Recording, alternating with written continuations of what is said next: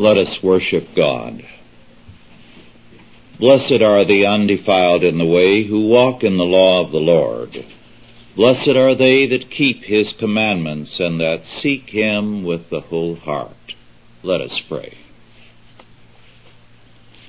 O Lord our God, we give thanks unto thee that although the ungodly take counsel together, and the heathen nations conspire together against thee and thine anointed. Thou art on the throne, and thou dost hold them in derision, for thy will alone shall be done. Thy kingdom alone shall prevail, and all the plans of men shall be shattered. Teach us, therefore, to walk in faithfulness to thy word, in obedience to thee, in trust in thy ways, and a reliance on thy grace and mercy, that by thy Spirit we may be more than conquerors in the face of all things. In Christ's name, Amen. Our scripture is Exodus 29 verses 1 through 14. Our subject, the consecration, the first of our studies of the consecration. Exodus 29, 1 through 14. And this is the thing that thou shalt do unto them to hallow them, to minister unto me in the priest's name. Take one young bullock and two rams without blemish, and unleavened bread, and cakes unleavened, tempered with oil, and wafers unleavened, anointed with oil, of wheat and flour shalt thou make them. And thou shalt put them into one basket, and bring them in the basket with the bullock and the two rams. And Aaron and his sons Thou shalt bring unto the door of the tabernacle of the congregation, and shalt wash them with water. And thou shalt take the garments, and put upon Aaron the coat, and the robe of the ephod, and the ephod, and the breastplate, and gird him with a curious girdle of the ephod. And thou shalt put the mitre upon his head, and put the holy crown upon the mitre. Then shalt thou take the anointing oil, and pour it upon his head, and anoint him. And thou shalt bring his sons, and put coats upon them. And thou shalt gird them with girdles, Aaron and his sons, and put the bonnets on them, and put the priests, and the priest's office shall be theirs for a perpetual statute, and thou shalt consecrate Aaron and his sons. And thou shalt cause a bullock to be brought before the congregation, the tabernacle of the congregation. And Aaron and his sons shall put their hands upon the head of the bullock. And thou shalt kill the bullock before the Lord by the door of the tabernacle of the congregation. And thou shalt take the blood of the bullock and put it upon the horns of the altar with thy finger, and pour all the blood beside the bottom of the altar. And thou shalt take all the fat that covereth the inwards, and the caul that is above the liver, and the two kidneys, and the fat that is upon them, and burn them upon the altar. But the flesh of the bullock, and his skin, and his dung shalt thou burn with fire without the camp. It is a sin offering. The Bible here speaks of the consecration of the high priest and other priests. The word consecrate is used in Exodus 28 verses 3 and 41 and 29 verses 9, 33 and 35 and chapter 30 verse 30. It also appears in Exodus 32:29. Now the Hebrew words behind this and behind, for example, Exodus 28 verse 3 means to make or declare holy. It's the same word that is used again in Exodus 30, 30. But in the other instances, it means, as we saw two weeks ago, to fill the hands, to empower. What we have here is more understandable in our time if we speak of inauguration into office. To inaugurate a governor or a president in the United States means to empower him into his particular function. At one time, civil authorities were in Christendom commonly consecrated into their offices. At times with kings it was with an anointing with oil. In the United States there still is an oath of office, although the relationship of that oath to God and His law word is now forgotten. We still have a prayer at the swearing in of a president, but the sermon which once marked inaugurations and school graduations is now gone. The point is that at one time all ecclesiastical and civil authorities in Christendom were consecrated into office. It was believed that empowerment from God and His law was a necessity because an order without godly sanction and authority was in fact disorder and tyranny. It is a curious fact that with the development of the Victorian era, coronation ceremonies of kings were developed and stressed to a remarkable, to an unprecedented degree. The declining monarchies sought earnestly to inflate the rites in order to enhance their status. But it was all in vain. It meant that theater replaced worship because the rites concent- uh, concentrated on visible glory rather than the Christian empowerment and faith. And this is what inauguration observances everywhere have become. Theater rather than consecration. MacGregor, in a very striking sentence, called attention to another aspect of the consecration. He said, this here is the first historical appearance of a Christ, that is, an anointed one, and that in the central office of mediation, and with a view to the fundamental action of that office, offering sacrifice. End of quote. The word Christ here means anointed, and Jesus Christ is the supremely and absolutely God anointed person. He is our mediator, he is our high priest and also our sacrifice. All human authorities have a mediating role, although atonement is not their function. Men in authority within church and state are called to mediate God's authority and word to their respective spheres. Parents also mediate God's authority and word to their children. And a slackness in teaching order, discipline, and obedience means culpability and guilt in our responsibilities. The same is true of employers. All people in any kind of legitimate authority. They must not dispense a personal doctrine of order, but God's. Consecration in any sphere is not into omnicompetence, not into being sufficient for everything, but into service unto God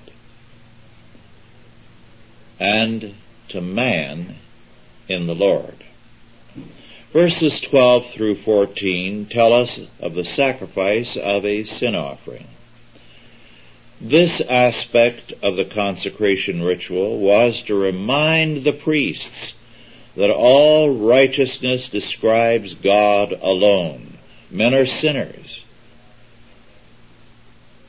Rulers are sinners. Priests are sinners. All have sinned and come short of the glory of God. Therefore, in the discharge of their authority, the priests must remember their sinful estate and their fallen nature. They share a nature in common with all men. The authority of their calling must therefore come from God, and all authority must be exercised in terms of His law in his name, not man's name. The washing referred to in verse 4 was to indicate that the priests in themselves were unclean men. They needed God's cleansing grace. Their duty required them to rely therefore on God, not on themselves. Kate summarize the meaning of the consecration very tellingly. And I quote, the ceremonies of washing, cleansing, anointing, and offering the special sacrifices were performed to show that a priest could not lead others further in the service of God than he had gone himself. Further, in order to serve God, one must be both clean and pure, as well as being set apart by God. Unquote. As a part of this consecration, a bullock was sacrificed, and the priests laid their hands on his head. This meant that they accepted the death penalty for their sins against God in the person of his anointed and appointed substitute to come. The service of consecration is a ritual. We need to look briefly at the meaning of ritual and what it means for us. There are many ways whereby ritual can be considered, but three are important to us here and now. First, ritual can be seen as a binding act. The performance of certain things that will cause certain consequences. Magic rituals are the best example of this. Man performs a particular rite and inevitably certain things are expected to follow. The ritual creates the power. This view has had an influence on churches quite extensively. Its rationale in the church has been such verses as Matthew 18, 18 through 20, which reads, Verily I say unto you, whatsoever ye shall bind on earth shall be bound in heaven, and whatsoever ye shall loose on earth shall be loosed in heaven. Again I say unto you that if two of you shall agree on earth as touching anything that they shall ask, it shall be done for them of my Father which is in heaven. For where two or three are gathered together in my name, there am I in the midst of them. There is also another verse, John 14:13, and whatsoever ye shall ask in my name, that will I do, that the Father may be glorified in the Son. But these verses have a very important and serious qualification. What is done must be done in Jesus' name, in His person, for His kingdom. The Christian idea of ritual as a binding power means that the priority is entirely in the hands of the Lord. And if we are faithful to Him and we do His will, then he can choose to confirm what we have done. To deny the priority of God means to shift determination from God to man. Well, when you do this, the institution that performs the ritual becomes very powerful because it controls both God and man. Binding and loosing are conferred then, irrespective of God's law, word, and person. Only if ritual is in the name of the Lord and in obedience and faithfulness to His word does it have God's blessing. So, we cannot, from the ritual, insist on a human fulfillment irrespective of God's sovereign determination. Then second, ritual is a form of service. Worship is often spoken of as a service of praise and thanksgiving, a petition, and more.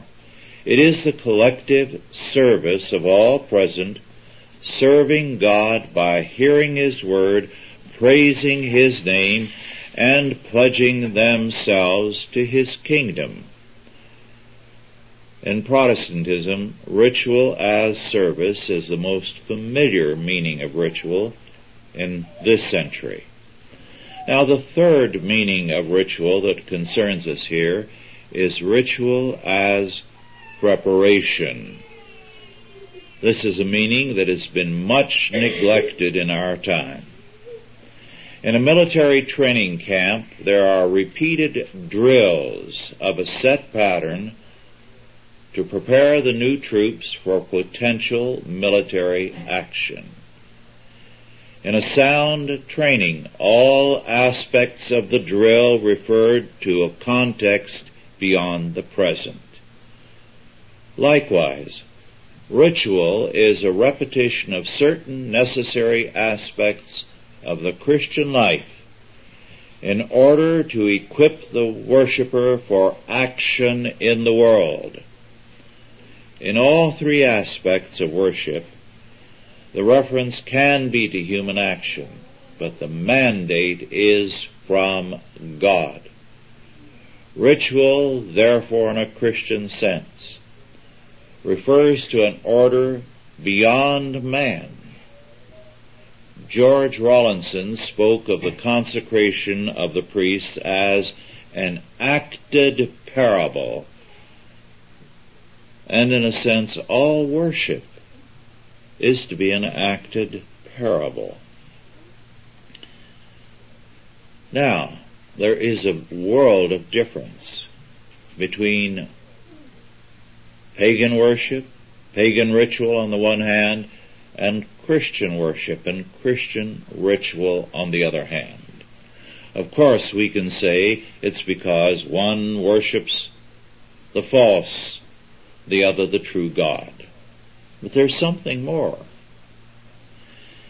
In paganism, ritual functions to hallow an existing order, an existing state or power. But the Christian ritual has a very different focus. And we see it best in the Lord's Prayer. Our Father, which art in heaven hallowed be thy name. Thy kingdom come, thy will be done on earth as it is in heaven. When false eschatologies remove that dimension, thy kingdom come, thy will be done in earth as it is in heaven. The ritual is warped it begins to move towards a pagan realm, which is simply to want the existing order blessed. Ritual may invoke God, but it can at the same time be man-centered. A scholar of some note wrote, S. H. Hooke, of the Akkadian ritual in antiquity, and I quote, we have already seen that the sacred tree enters frequently into the pictorial representations of the ritual. The conception of the plan of life or herb of life, some plant with magical potency is also a frequent element in the myths.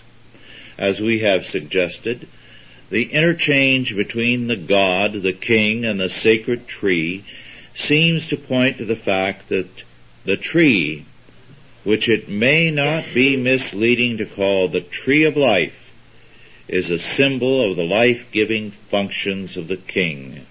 Unquote. So, if instead of the Lord being the tree of life, some king or president is the tree of life, how can you grow beyond the present order? You have it as it is as the final order. And that was the essence of paganism. What they had was the final order. There was no growth concept. So, there were pagan rites installing officers of state or kings. But it was the status quo that was affirmed and protected. There was no vision of growth. The ritual blessed and sanctified what existed, which is another way of saying whatever is, is as it should be. And this, of course, is an article of faith with modern man. Back in the 60s, there was a so-called comedian, Lenny Bruce, who insisted that things as they were were right. Whatever is, is right, he maintained. Therefore, no one had a right to object to drugs, or to homosexuality, or to anything else. Because nature is the standard, and whatever exists in nature is therefore right. This was the thesis of the Kinsey reports.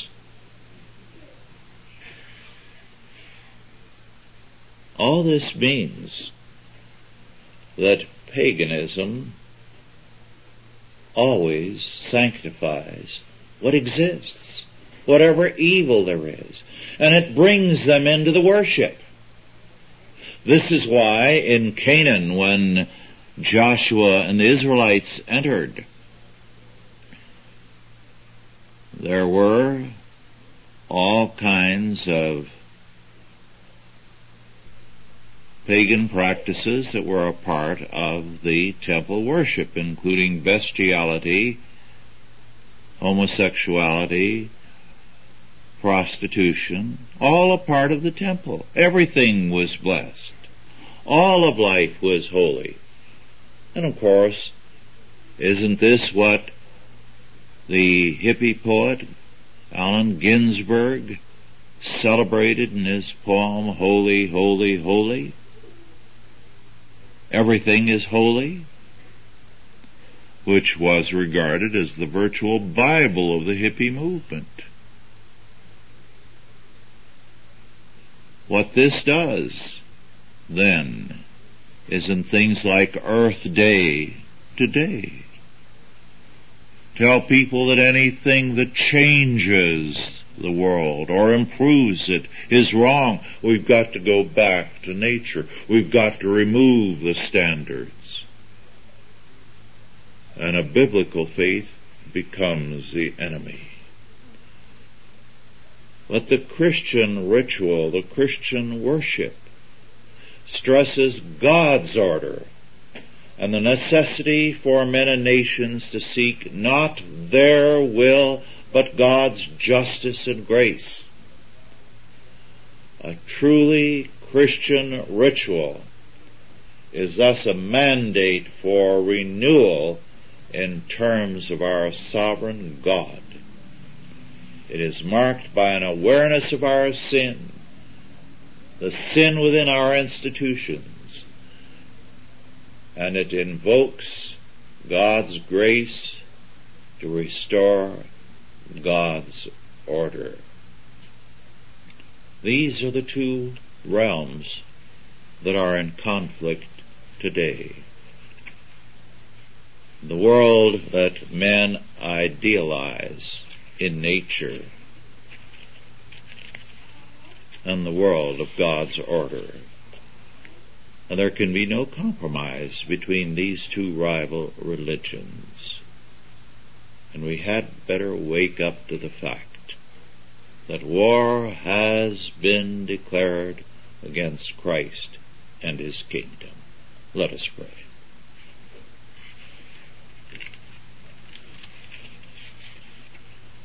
Our Lord and our God, we thank Thee for Thy word, and we thank Thee that Thou hast called us together here to worship Thee, here to be reminded of that which needs to be done, that all things must be brought into captivity to Jesus Christ, our Lord. We thank Thee, our Father, that in this conflict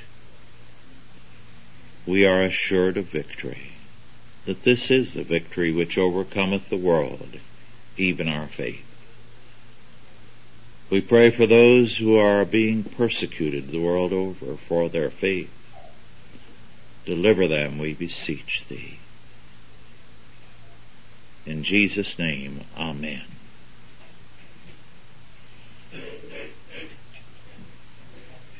Are there any questions now about our lesson?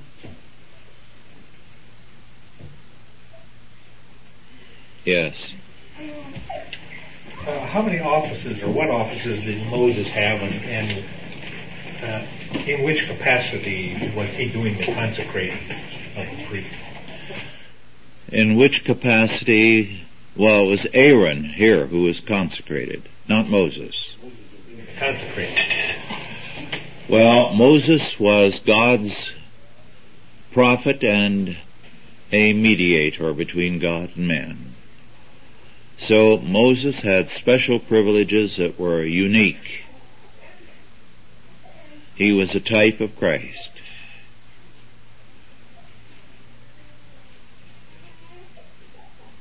Any other questions or comments? It is interesting to note, by the way, the news coming out of the Soviet Union indicates that what glasnost means really is we're going to be having the forms of life, elections and that sort of thing that uh, the West likes, but we have not stopped being anti-Christian. Churches are again being bulldozed. Churches that are ancient buildings ruthlessly bulldozed. So much for their intentions.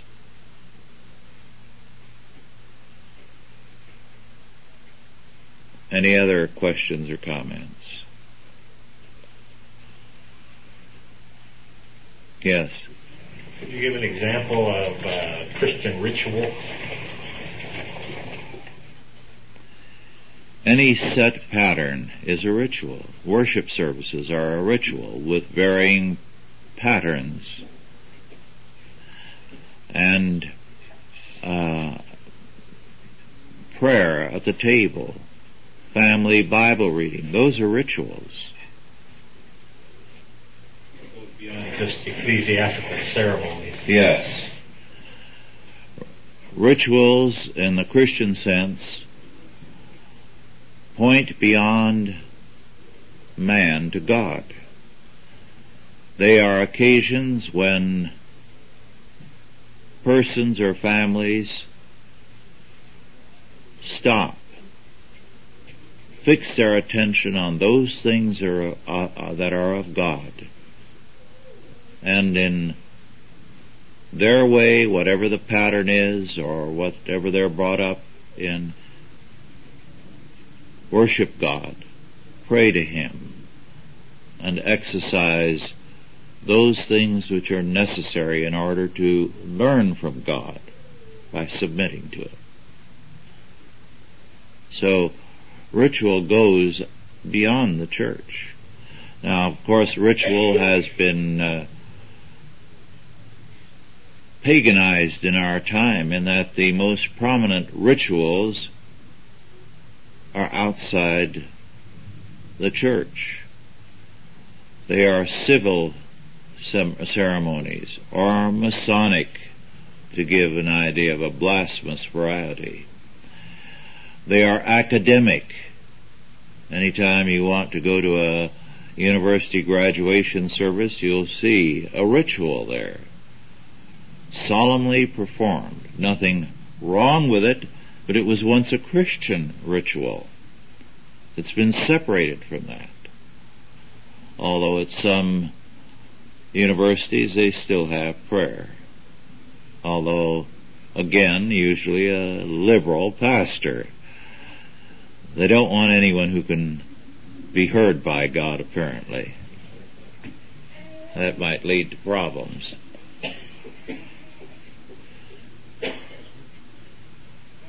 Any other questions or comments? Well, if not, let us conclude with prayer. Our Father, we thank Thee that our whole life and world are illumined by Thy grace. That however great the darkness of man's sin, and however horrifying all his evil works, it is Thy Sun that shines, Thy will that shall be done, and Thy kingdom alone that shall prevail. Make us ever joyful in Thee.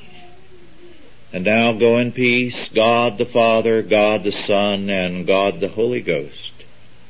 Bless you and keep you, guide and protect you, this day and always. Amen.